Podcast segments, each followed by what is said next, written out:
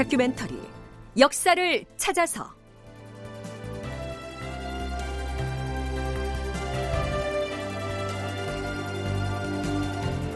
제 690편 과거 시험 문제가 유출되었다. 극본 이상락, 연출 정혜진.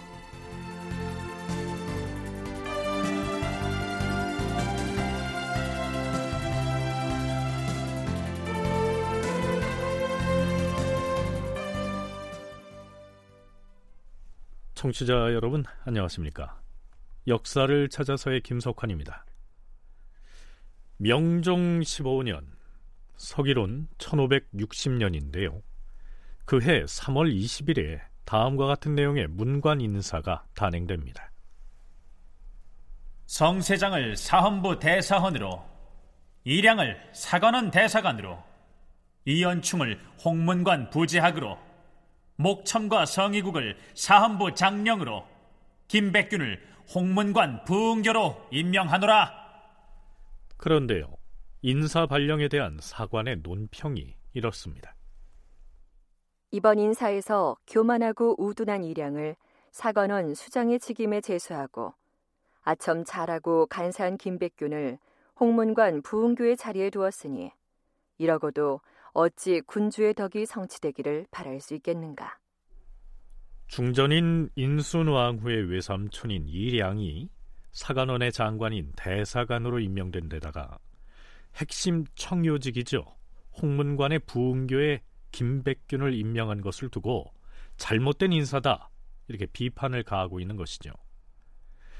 김백균은 본래 이기를 스승으로 받들던 인물이었는데요. 이기가 몰락하자 다시 윤원영 세력에 가담해서 승승장구하다가 이번에는 윤원영 쪽의 권세가 쇠퇴할 할 기미를 보이자 다시 이량 쪽에 영합해서 요직에 발탁된 것이죠. 사관은 이 논평의 말미에 다음과 같은 한마디를 덧붙이고 있습니다. 대체로 문관의 지책에 사람을 등용할 때에 인재를 청구하는 권한은 이조에 있으니 이조 판서의 책임은 매우 중대한 것이다. 그런데 염치 없게도 사리 사욕을 탐하는 심통원에게 그 권리를 부여했으니 끼리끼리 서로 결탁하여 같은 무리의 인물을 추천한 것은 괴이할 것이 없다 하겠다. 이량은 왕실의 먼 후손이긴 했지만 명종의 비인 인순왕후 심씨의 외숙이니까 결국 심씨 일가의 일원이었겠죠. 바로 이 시기 심씨 일가를 대표하는 좌장은 심통원이었습니다. 그가 이때에 문관의 인사를 통하라는 이조 판서의 자리에 있었습니다. 그러니까 이량이 대간의 수장 자리에 올라 있고 심통원은 이조 판서의 자리에 앉아서는 서로 결탁해서 청요직의 관직에 자기 쪽 인물을 추천하면 국왕인 명종은 그 인물의 됨됨이를 가리지 않고 곧장 받아들여서 임명을 했던 당시의 인사난맥상을 사관이 비판하고 있는 겁니다. 서강대 계승범 교수의 얘기 들어보시죠. 예전 조광조 같은 경우도 사실은 뭐 다들 좋아했는데 조광조를 싫어하는 사람이 생길 때부터가 언제냐면 조광조가 대사원이 될 때부터부터요. 그러니까 그 이제 대사관과 대사원은 이제는 좀 책임감이 별로 없는 제야 인사로서 하고 싶은 말 다 하고 그런 자리가 아니고 정말 이제 정치의 한 복판에 뛰어드는 사람이 있거든요. 그 중에서도 주로 선봉장 역할을 맡아야 하는 사람이기 때문에 굉장히 정치적인 자리인데 이량도 역시 사관원에 딱 앉았죠. 근데 당신은 사관원 대사관이라고 해서 사관원의 관원수가 한 여섯 명밖에 안 될 거예요. 그거를 대사관이 다 임명하는 게 아니고 그럼에도 불구하고 이장이가 이렇게 힘을 쓴 것은 왕의 신복이지 않습니까? 명정이 이장을 지지하는 거는 지금 천하가 다 아는 일이에요. 그렇게 노골적으로 막 지지하니까. 그럼 뭐냐 하면은 그 주변에 이량을 통해서 또 출세하려고 하는 그런 사람들이 당연히 모일 수밖에 없는 것이죠. 이량이 대사관이란 관직에 오르자 그의 권세에 기대서 출세해 보려는 사람들이 몰려들었겠죠. 하지만 그가 아무리 국왕의 총애를 받았다고 해도 대간을 대표하는 자리에 오른 뒤부터는 살림을 포함한 반대 세력의 견제와 공격을 받게 돼 있었다. 이러한 분석입니다. 자, 이 시기 명종이 이량과 그 처족 세력을 얼마나 편애했는지를 가늠해 볼 수 있는 사례 하나를 소개해 보겠습니다. 명종 15년 5월에 이런 일이 있었습니다. 물러거라! 주상전하 행차시다! 물러거라! 명종이 궐 밖으로 행차해서 어가 행렬이 도성의 거리를 지나고 있었는데요. 그때 임금의 행차를 호위하는 군복 차림을 하는 사내가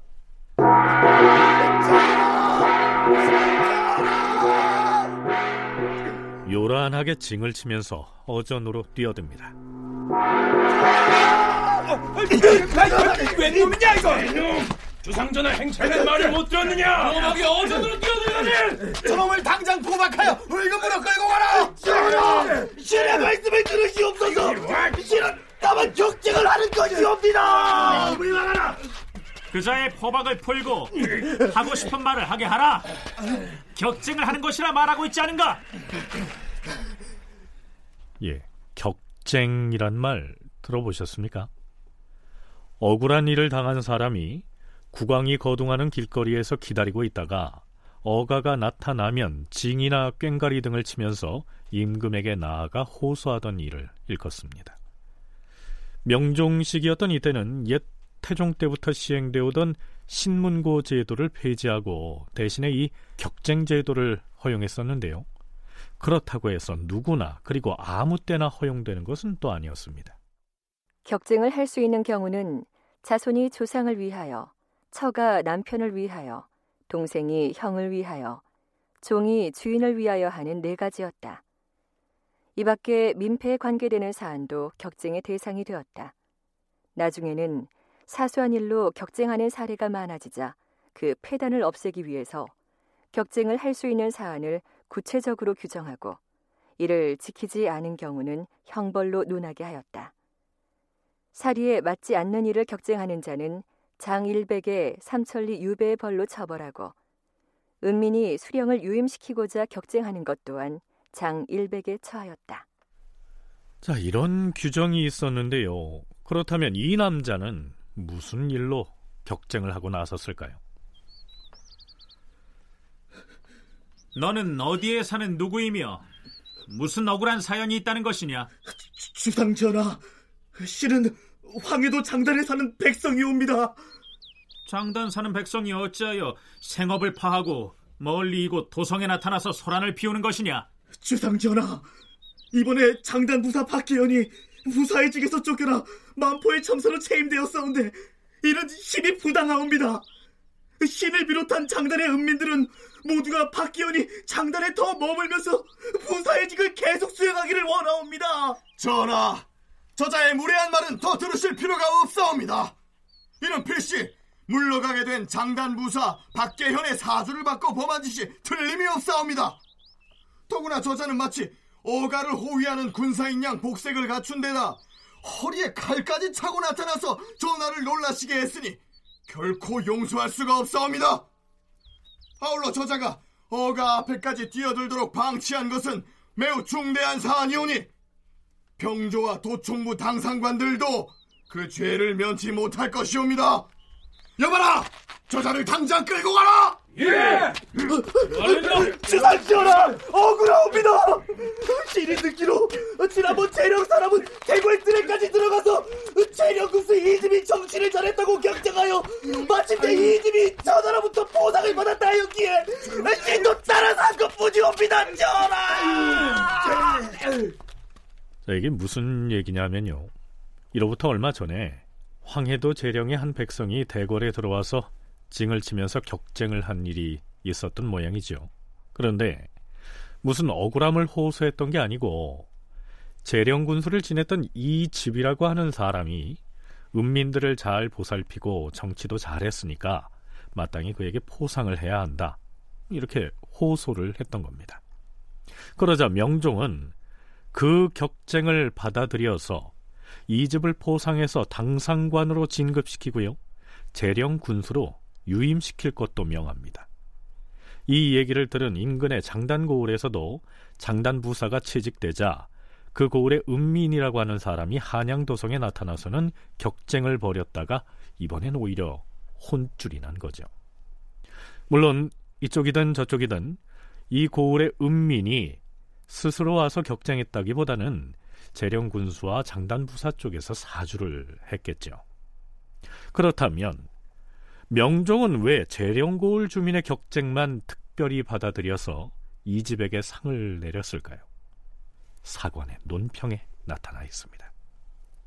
이 집은 왕비의 외삼촌이다. 그는 변변치 않은 품관 출신이었으므로 비록 백성에게 난폭하게 군림하지는 아니하였을지라도 무슨 정치적인 공적이 있었겠는가. 물론 재령군의 군민이 격쟁을 하여 유임을 청하기까지 한 것도 허위임을 알 수 있다.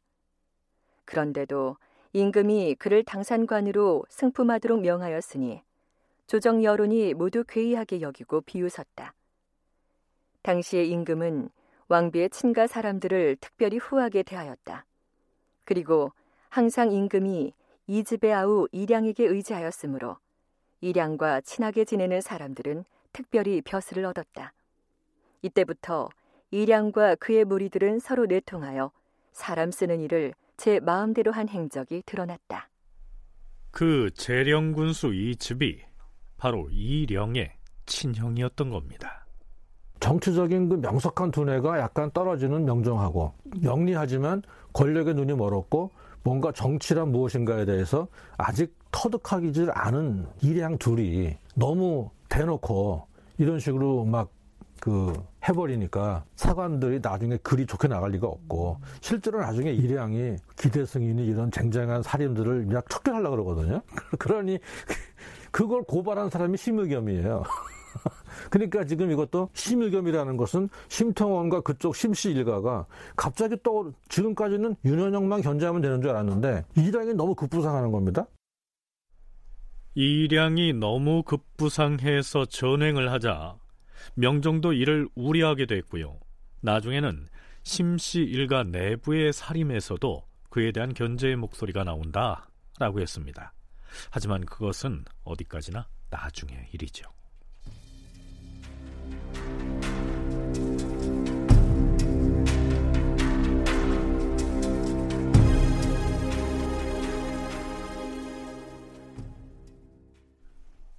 자, 이제부터는 과거 시험의 부정에 관련된 사안을 짚어보겠습니다. 그것이 이 시기 정치 상황과 무슨 관련이 있느냐고요?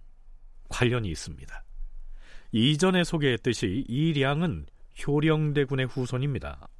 그는 명종 2년에 생원시에 합격해서 일단 생원이 됐고요. 그 해에 진사시에 합격해서 진사가 됩니다. 그런 다음에 성균관에서 공부를 하다가 명종 7년에 과거에 응시를 하지요. 이 시험에서 이량이 수석 합격을 합니다.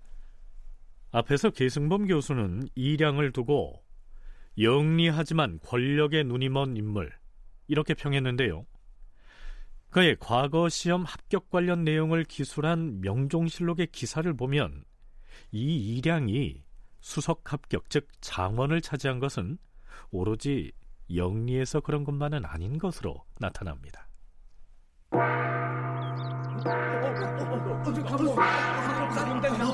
어디 보자. 잠시 잠시 잠시 잠시. 자, 자, 이거 어디 보자. 아, 난 이번 정시에서도 떨어졌네 그래요. 어, 내 이름은 저기 세 번째 올라 있는데. 이 낭패로구만. 이번 문제는 그 제목이 애매해서 논술하기가 너무 어려웠어. 그렇지. 그런데 누가 수석을 차지했나? 음... 어? 어? 이, 이, 일량이잖아 일량. 아니 어, 정말이네. 하, 참. 아, 그럼 그 소문이 틀림없는 사실이었구만. 소문이라니 무슨 소문이 났단 말인가? 이번에 과거 시험을 주관한 고시관이 정사령이잖아. 아이 뭐 정사령이 시험관인 건 아는데 아이 그것이 뭐 어쨌다고? 에이 량을 어렸을 적부터 가르쳐온 스승이 바로 정사령이라니까. 요생들이 근정전에서 정시를 치렀다. 생원 이량이 수석을 차지하였는데 당시에 정사룡이 시험을 주관하였다. 정사룡은 본래 볼만한 행실은 없고 탐욕스럽고 더러운 사람이었다. 이량이 일찍이 정사룡에게서 배웠으므로 미리 시험 제목을 이량에게 알려주고 그로 하여금 오랫동안 그를 구상하게 해서 드디어 시험에 합격하게 했으므로 이를 두고 여론이 매우 떠들썩하였다. 이때가 명종 6년이었습니다. 그런데요. 정사룡은 7년 뒤에 다시 과거의 시험관을 맡았을 때 또 한 번 문제를 일으킵니다. 명종 13년 8월 24일 기사를 보면 사헌부에서 명종에게 이렇게 간하고 있습니다. 주상 전하, 정사룡은 본래 학술이 없고 바르지 못한 사람이옵니다. 그럼에도 외람되게 홍문관 대제학의 소임을 맡았으면 전하의 의중을 체득하여 시험 문제를 출제했어야 마땅하옵니다. 헌데 오로지 자기 생각만으로 감히 내어서는 안 될 의논을 책문 제목으로 내어서 임금의 말씀을 잘못되게 하였으니 그의 죄가 크옵니다. 또한 자기 집에 머물러 있을 적에 미리 어느 대목을 과거 시험의 책문 제목으로 낼만 하다고 발설하여서 유생들에게 전파되게 하고는 시험관이 되자 바로 그 제목을 출제하였으니 그의 마음쓰미가 극도로 무상하옵니다. 그를 파직하시옵소서.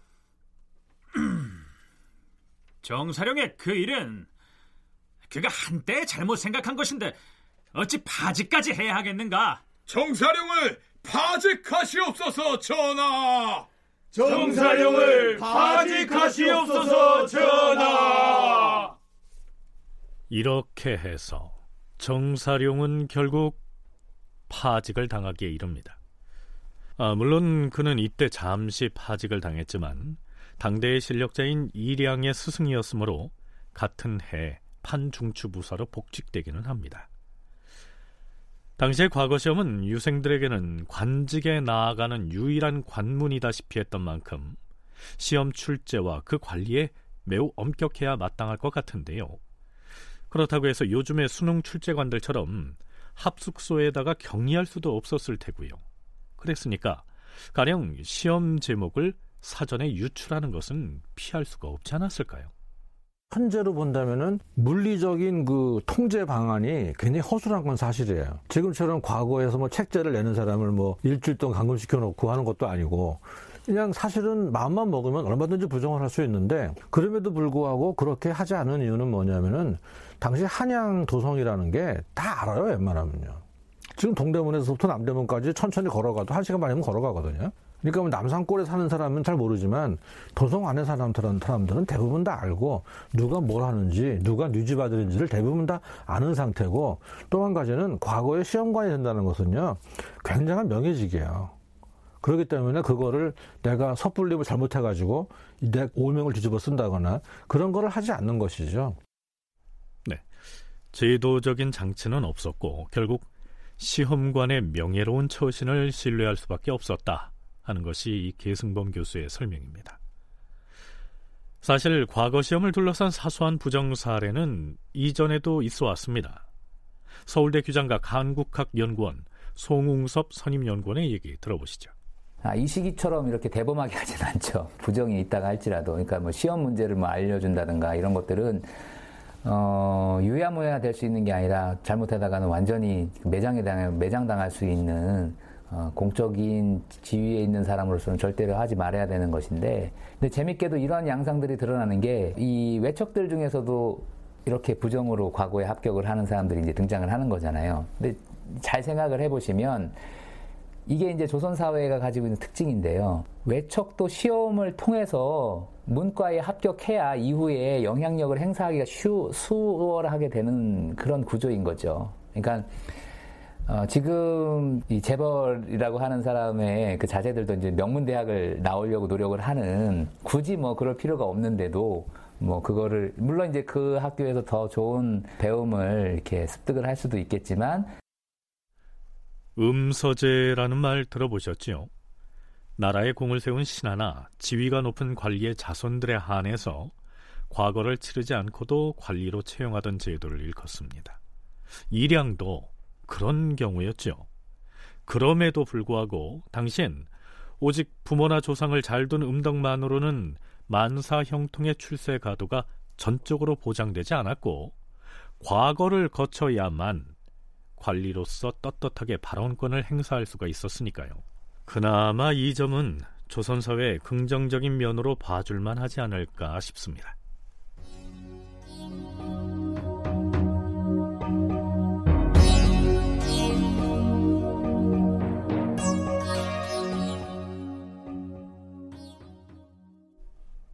네, 과거 시험 부정 얘기를 조금 더 해야겠습니다. 명종 16년 4월 3일, 명종이 창덕궁의 영화당 동남쪽에 있는 녹음대에 나가서 유생 40명을 대상으로 강경 시험을 주관합니다. 이 강경은 시험관이 지정하는 경전 중에 몇 구절을 암송하는 시험이죠. 그 다음으로는 어제, 즉 임금이 직접 제시한 제목을 보고 글을 짓게 하는 제술 시험을 치르게 되는데요. 뭐 어찌됐든 이날 시험이 모두 끝나고 상진, 이준경, 심통원 등의 시험관들이 급제한 사람들의 명단과 그 성적표를 작성해서 임금에게 보고합니다. 그런데요, 이 명종의 반응이 신통치 않습니다.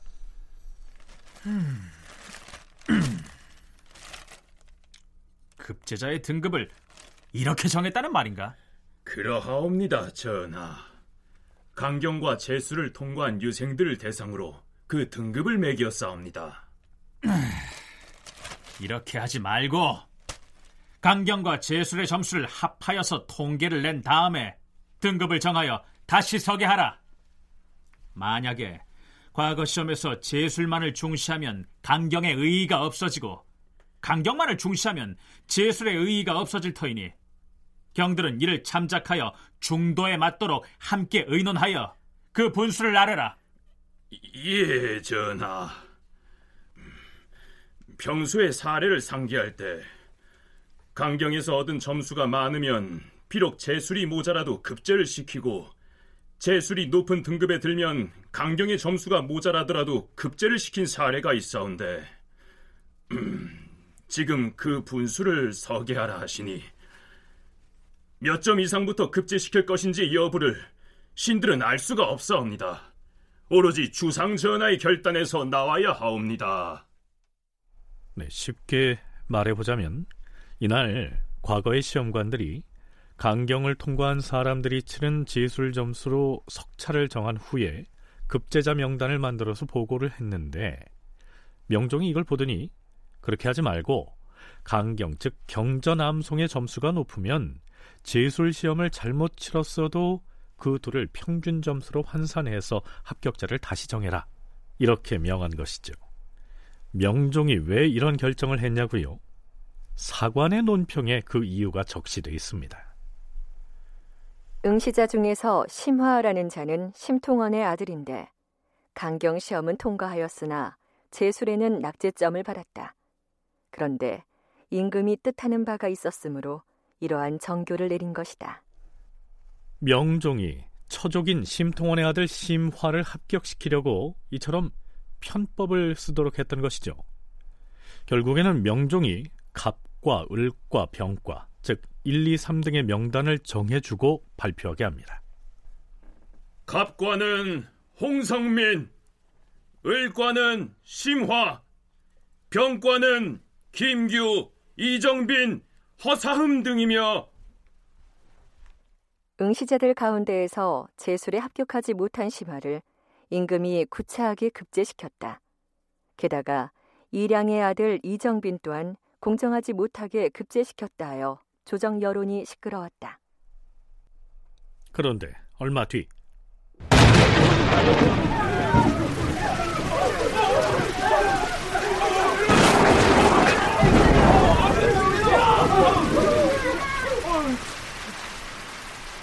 대간이 끈질기게 공정성 문제를 제기하는 데다가 이렇게 벼락이 떨어지고 지진이 일어나는 등 천재지변까지 겹치자 명종은 결국 과거 합격자 발표를 무효 처리해버립니다.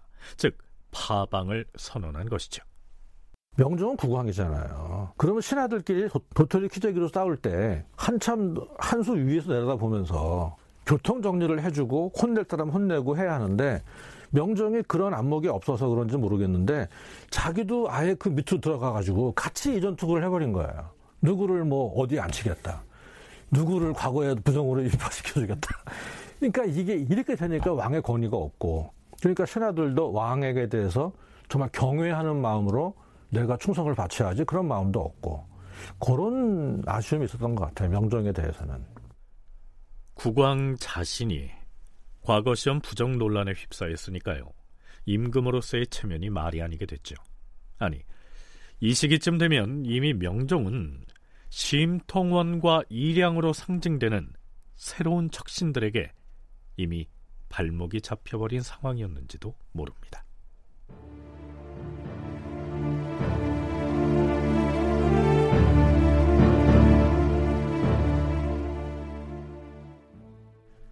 네, 앞서 우리가 사례로 들었던 정사룡과 일양의 경우를 살펴봐도 당시 과거 시험을 앞두고 누가 시험을 주관하는 고시관이 될 것인지는 미리 알려졌을 것이고요. 그 시험관과 친분이 있는 사람이라면 어떤 문제를 출제할 것인지 그 힌트를 얻는 것 또한 어렵지는 않았을 것으로 보입니다. 자자자 한 잔 드시게나. 아이고.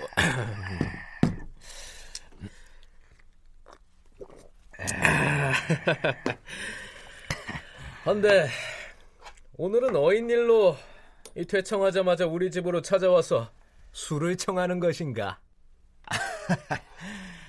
내 자네한테 긴히 할 말이 있어서 그러네. 응? 자네가 이번 별수에 시관을 맡게 됐다는 소식을 내 익히 들어 알고 있네. 그래서 설마 별시에 출제할 문제라도 미리 알려달라는 것은 아닐 터이고. 어찌 그런 부탁이야 하겠는가만. 자네도 알다시피 내 둘째 아들 녀석이 그동안 준비를 한다고는 했는데 그 영 실력이 신통치가 않아서 자네가 아무리 친구의 아들이라 하나 더는 해줄 말이 없네. 어허 그러지 말고. 이거야 참! 누가 보면 오해할 것이니 지체 말고 나가시게! 어서 집에 가서 자네 아들한테 그 맹자의 군자 삼락편하고 양의 왕편을 잘 읽어보라고 하게. 아, 단순히 군자 삼락의 뜻풀이를 요하는 것은 아닐 터이고 또한 양의 왕편 중에서도 시관이 묻고자 하는 바가 따로 있을 터인데. 그 더 이상은 말 못하겠네. 자,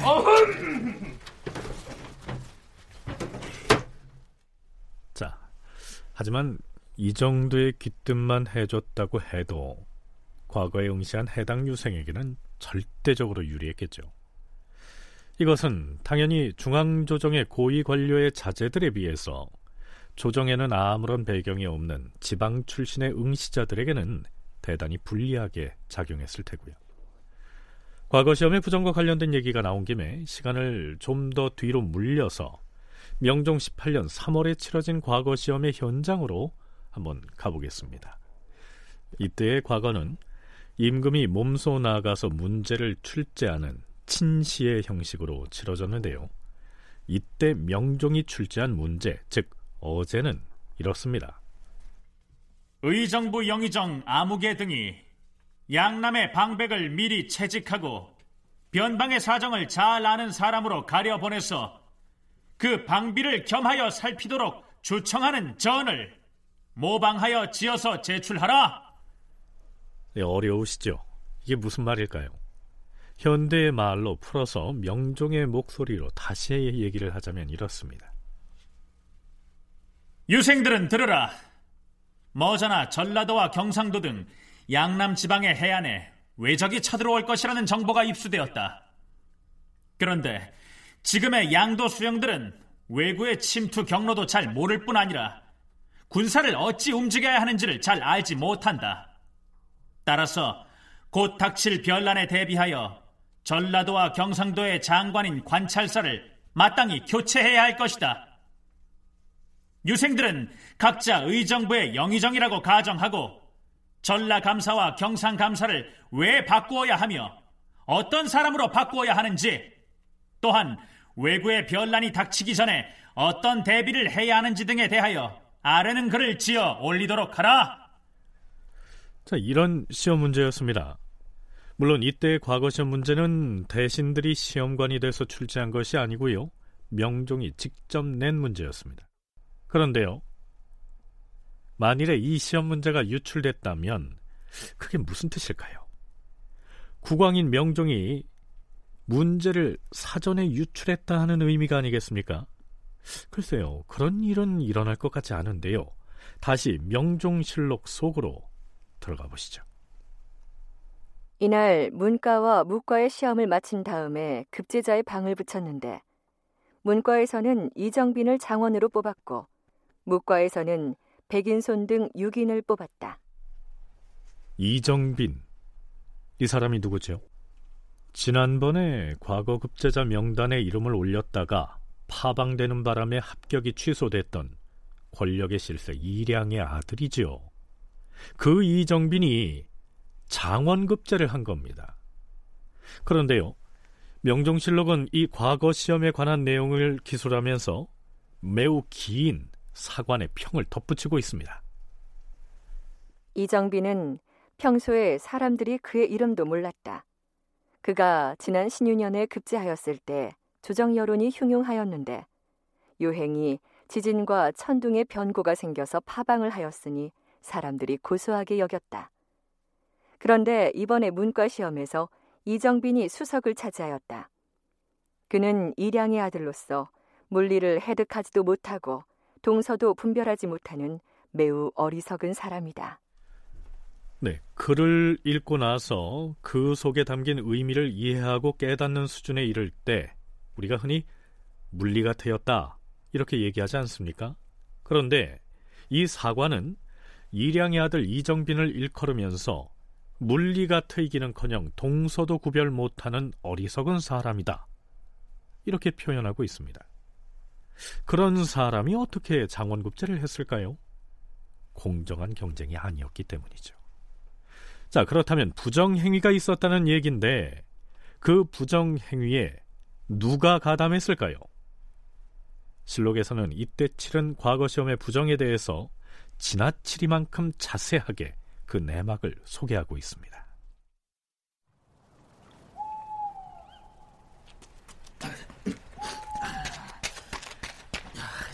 대감, 대감, 소인 정번입니다.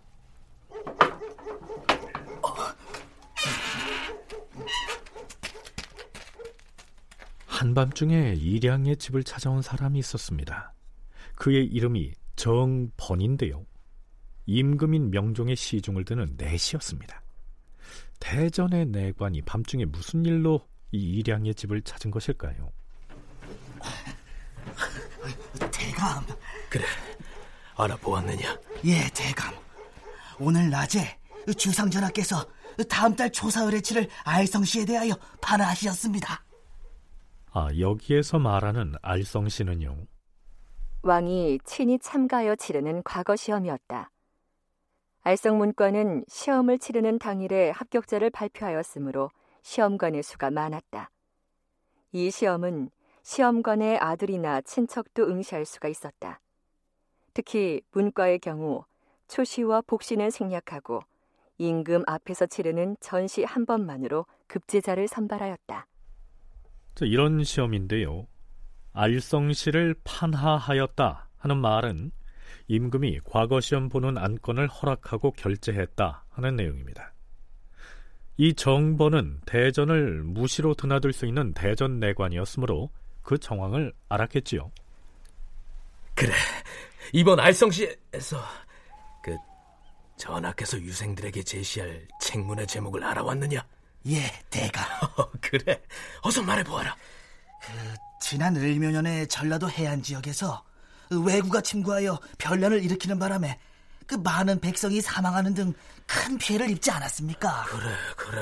그런 변란이 있었지. 그 을묘년의 왜란을 왜 모르겠느냐?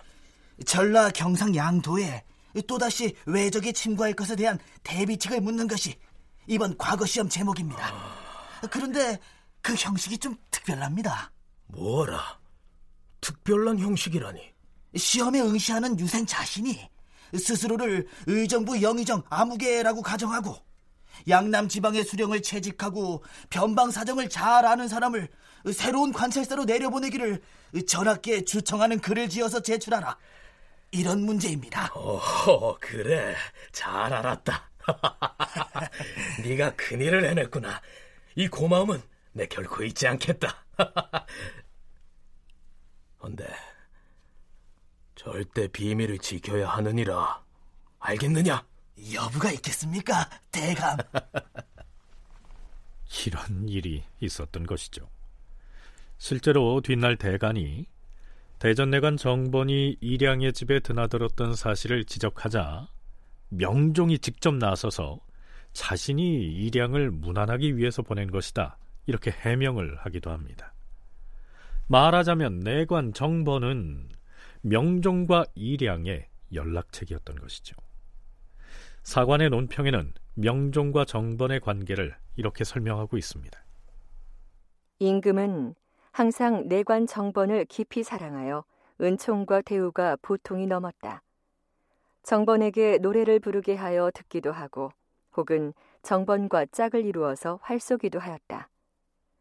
정번이 늘 임금 앞을 떠나지 않았으니 몰래 엿보아서 과거의 책문 제목을 알아낸 다음 일양과 내통하는 것이 어렵지 않았던 것이다. 아, 임금은 비록 한가히 거처할 때라도 그 언어와 행동을 삼가고 은밀히 하여 간악한 무리로 하여금 몰래 엿볼 수 없게 해야 하는데 제목을 먼저 일양에게 누설하게 하여서 과거를 공정하게 못함으로써 조야의 기롱을 초래하였으니 참으로 애석하도다. 자, 그렇다면 이량은 대전 내관 정본으로부터 입수한 정보를 어떻게 이용해서 아들인 이정빈이 수석 합격을 할 수 있도록 도울까요? 나는 앞으로 사나흘 동안 외출을 하지 않을 것이니 누가 찾아오더라도 들이지 말라. 조정에서는 나에게도 이번 알성시의 시험관으로 참여하라 하였으나 나는 병이 나서 몸이 불편하니 사양할 것이다. 이 알성시의 경우에는 당일에 급제자를 발표하기 때문에 답안을 채점할 시험관의 수가 많아야 합니다. 하지만 이량은 그마저도 사양하고 칩거에 들어갑니다. 이 사나흘 동안 이량이 무엇을 했냐고요? 아들 이정빈을 대신해서 과거 시험의 답안지를 작성했던 겁니다.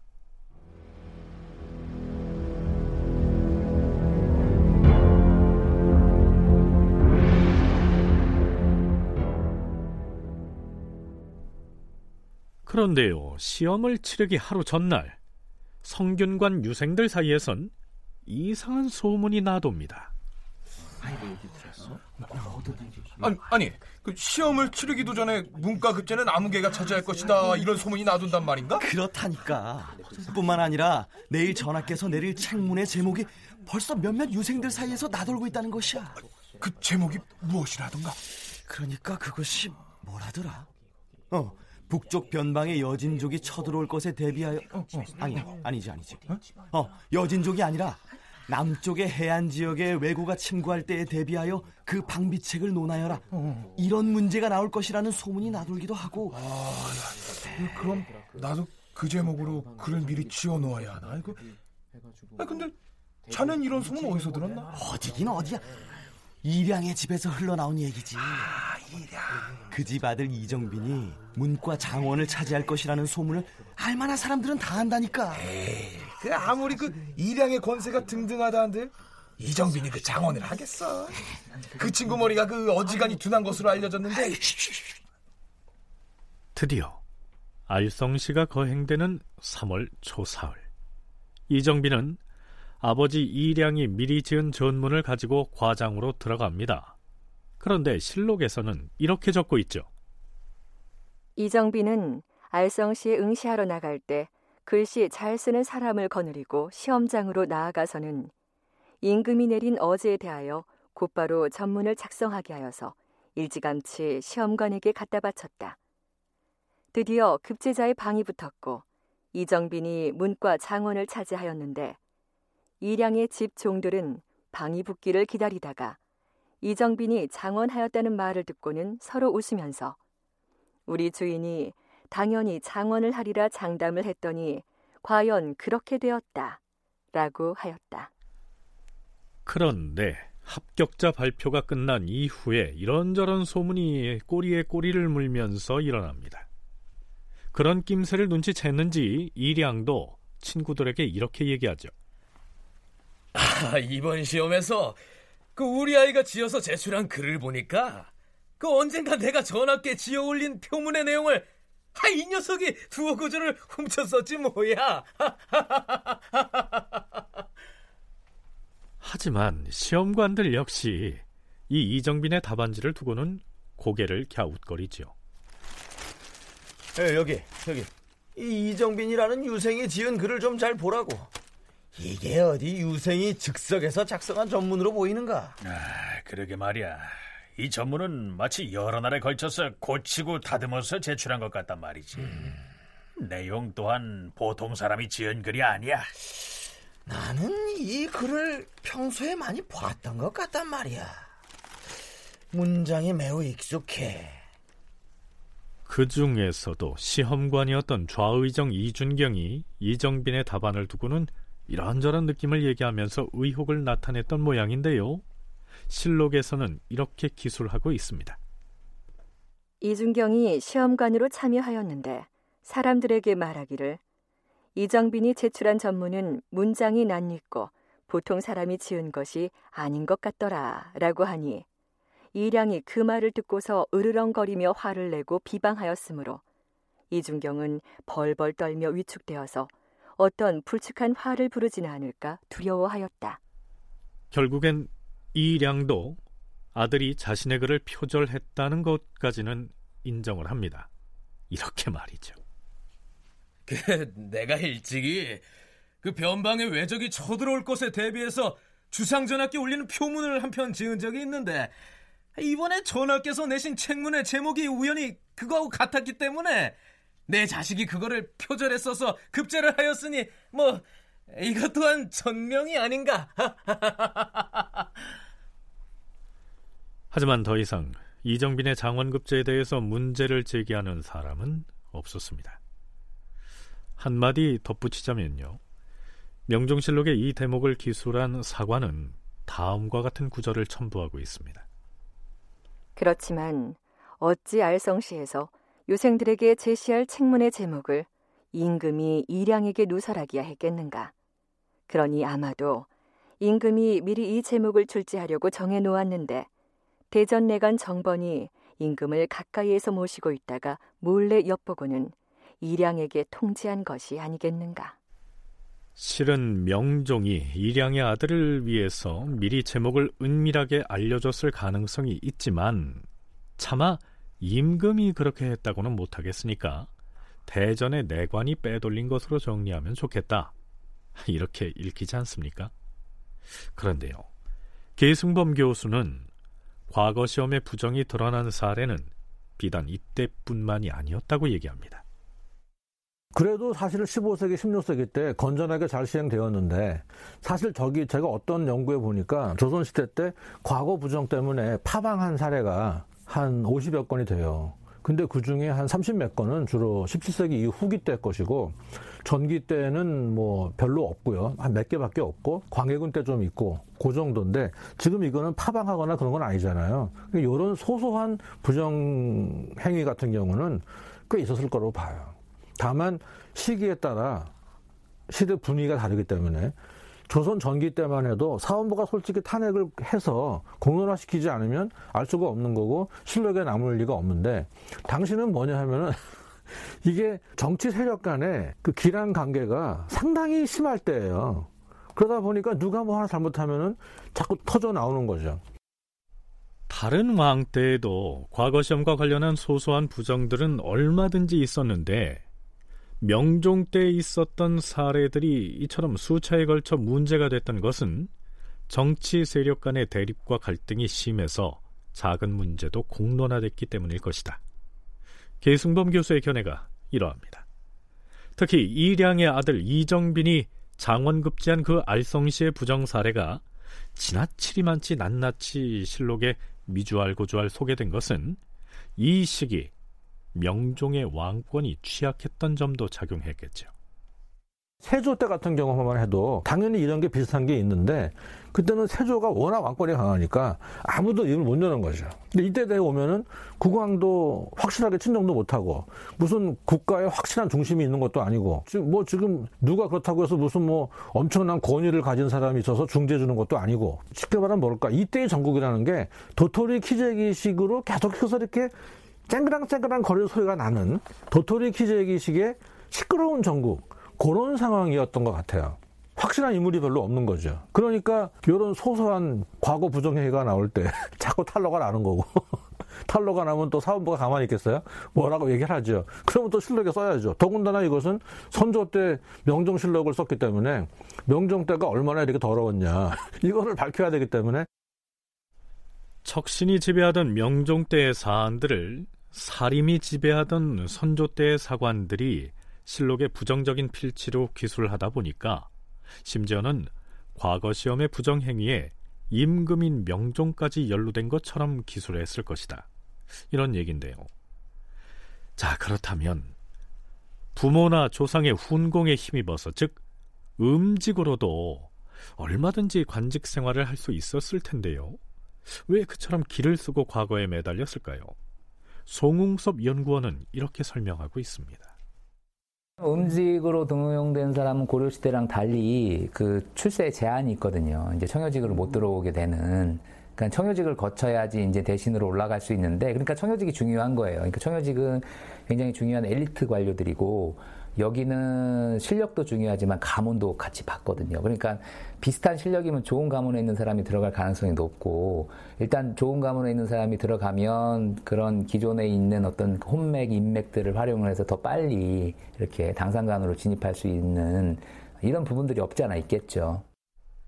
네, 이미 조금 설명드렸습니다만 제 아무리 대단한 권세가의 자제라고 할지라도 과거의 급제에서 청요직을 거치지 않으면 당상관으로 진입할 엄두를 내기가 어려웠던 구조였습니다. 그러므로 이량의 아들 이정빈의 과거 시험 부정 사건은 조선 사회의 그러한 출세 구조를 역설적으로 보여주는 사례라고 하겠습니다.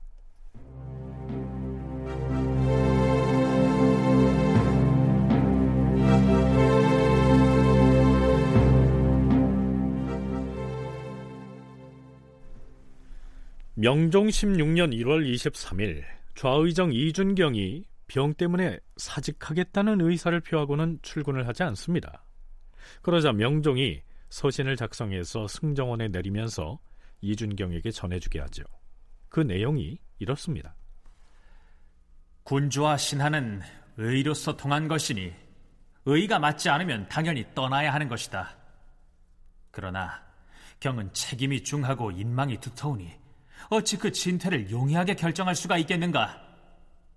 내가 워낙 불민하여서 지금이야말로 경이 나를 도와주기를 바라는 마음이 평상시보다 더욱 간절하니 임금이 나를 큰일을 같이 하기에 곤란한 사람이라 생각지 말고 더욱 힘써서 도와주기 바란다. 소동파의 시에도 임금의 은총이 두터워 물러나지 못하노라 라는 구절이 있는데 그대가 어찌 소동파만도 못할 수 있겠는가? 마음 편히 갖고 병을 잘 조섭하라. 네, 이때 이준경이 실제로 병이 났는지는 알 수가 없지요. 그런데요, 사관은 이준경이 돌연 병을 핑계로 사표를 낸 것이 이량의 압력 때문인 것으로 적고 있습니다. 이때 이량의 권세가 대단하였는데 그는 김명윤과 깊이 결탁하였다. 소문에 의하면 이량이 좌의정 이준경을 내치고 김명윤을 정승으로 삼고자 한다 라고 하였으므로 이준경이 두려워 사퇴하였던 것이다. 네, 물론 이준경은 이때 비록 사의를 표명하기는 했지만 받아들여지지 않았고요. 이후로도 상당히 오랫동안 정승의 자리를 지킵니다. 하지만 이량이 그를 내치고 김명윤을 그 자리에 앉히려고 했다는 기록으로 봐서는 이 무렵쯤 되면 조정의 권력이 이젠 완전히 이량과 심통원 등 명종의 처족들에게 돌아간 것으로 보입니다.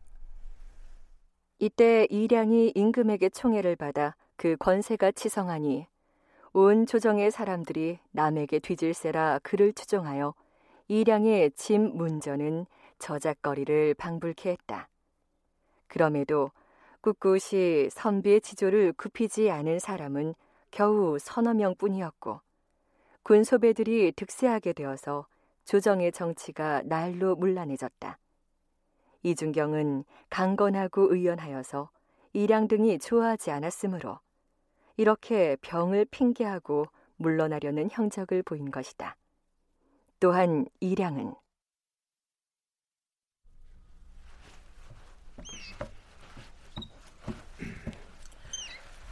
전하, 신이 이번에 남방에서 온 상인으로부터 진기한 새 한 쌍을 구해왔사옵니다. 오, 새라. 참으로 어여쁘구나. 울음소리도 곱고 말이다. 그래, 이 새 이름이 뭐라던가? 그 송구하오나 그 남방의 상인도 이름을 잘 모른다 하였사옵니다. 뭐 이름을 모른들 그게 무슨 상관이겠는가? 전하께서 저 새한테 고운 이름을 지어서 내리시옵소서. 오, 그래. 그것이 좋겠구나. 이처럼 기이한 꽃과 진귀한 새를 많이 진상하여 임금의 욕구를 충족시키니 임금의 마음이 점점 황폐하고 게을러져서 놀이에만 힘썼으므로 국가가 어지러워질 조짐이 보였다. 게다가 심통원이 크게 탐욕을 부려서 기세가 대단하였다. 그리하여 그 전에 윤원형에게 빌붙었던 자들이 모두 이량과 심통원에게 돌아갔는데 끝까지 윤원형에게서 떠나지 않았던 자들은 이량과 심통원에게 미움을 샀다. 자, 이 기록만으로 보면 이제는 조정의 권력이 완전히 이량과 심통원에게 장악된 것으로 보입니다. 그런데요.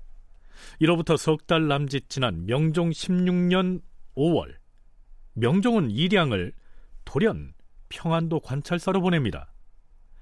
실록에서는 문정왕후의 압력 때문에 명종이 부득이 이량을 내보내지 않을 수 없었다. 이렇게 적고 있는데요. 자, 그렇다면 문정 왕후와 윤원영이 세력을 회복하게 되는 것일까요? 다큐멘터리 역사를 찾아서 다음 주 이 시간에 계속하겠습니다.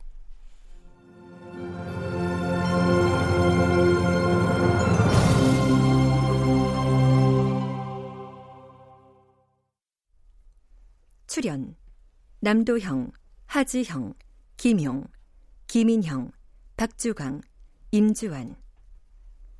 낭독 이지선, 해설 김석환.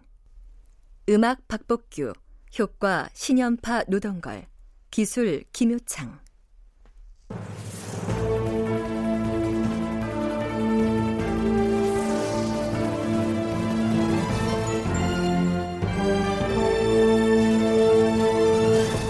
다큐멘터리 역사를 찾아서 제690편 과거 시험 문제가 유출되었다. 이상락 극본 정혜진 연출로 보내드렸습니다.